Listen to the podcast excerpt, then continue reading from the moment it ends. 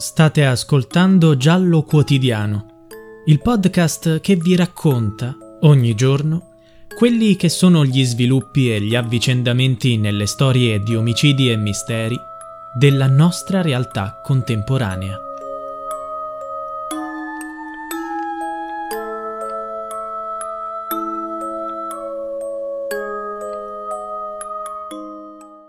La vita di mio figlio non vale niente per la procura e per il mondo. Questo è quello che devo dedurre dalle notizie che abbiamo ricevuto. Siamo arrabbiati, ammutoliti.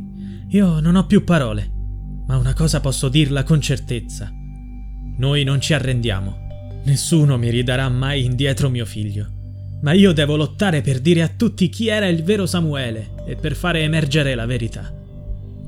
Queste parole sono state pronunciate da Sonia Sorbelli, 51 anni, madre di Samuele De Paoli, calciatore 22enne di Bastia Umbra, in provincia di Perugia, trovato morto in un campo a Sant'Andrea delle Fratte il 28 aprile del 2021.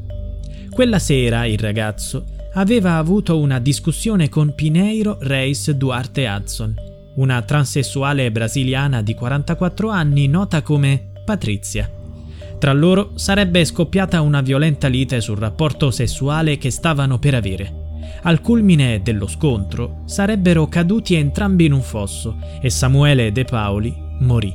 Ma cosa è successo esattamente? Fino a poche settimane fa, la procura di Perugia aveva ipotizzato sul caso un omicidio preterintenzionale, cioè che non ci fosse una reale volontà di uccidere, ma che fosse il risultato di altri atti di violenza.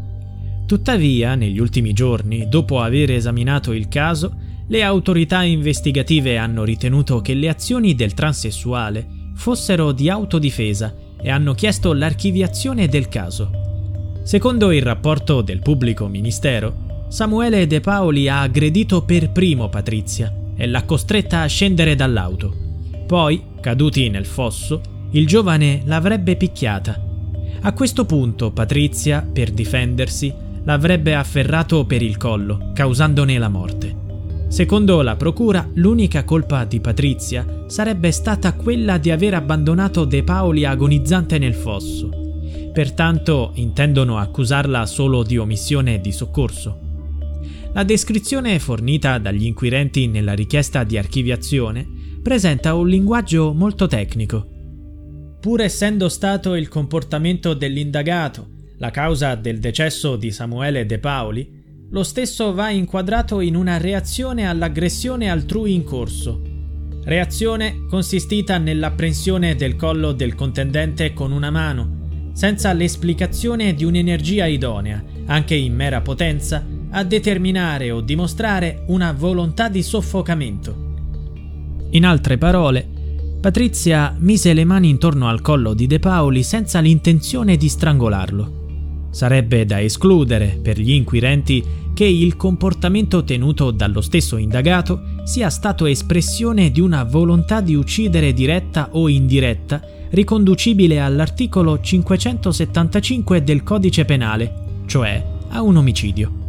Secondo la procura, non c'erano segni sul corpo di De Paoli se non sul collo, perciò non si sarebbe trattato nemmeno di un omicidio preterintenzionale Infine, non ci sarebbe stato neanche un eccesso colposo di legittima difesa, che invece si verifica nei casi in cui per fretta, disattenzione o incapacità di calcolare il pericolo venga meno la giusta proporzione tra offesa e difesa.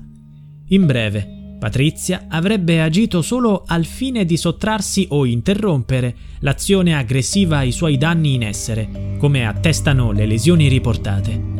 In altre parole, ha agito per autodifesa.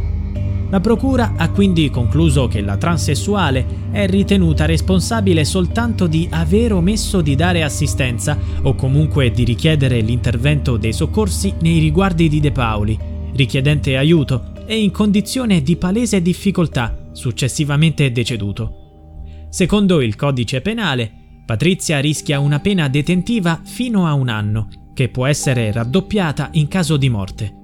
La ricostruzione ha provocato la rabbia della madre della vittima e di Walter Biscotti, avvocato della famiglia.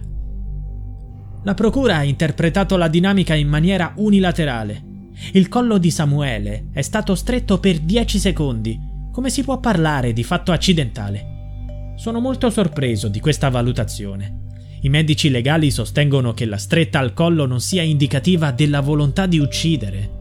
Ebbene, il collo è una delle parti più fragili del corpo e basta poco per uccidere.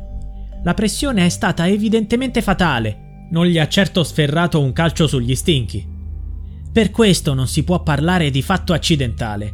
L'aggressore avrebbe dovuto prevedere che quell'azione avrebbe potuto avere effetti fatali. Studieremo le carte, guarderemo i filmati e poi faremo opposizione, ha detto il legale.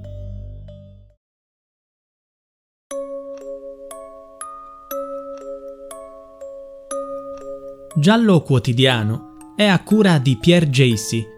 Se vuoi, puoi supportare il progetto con una piccola donazione al link in bio.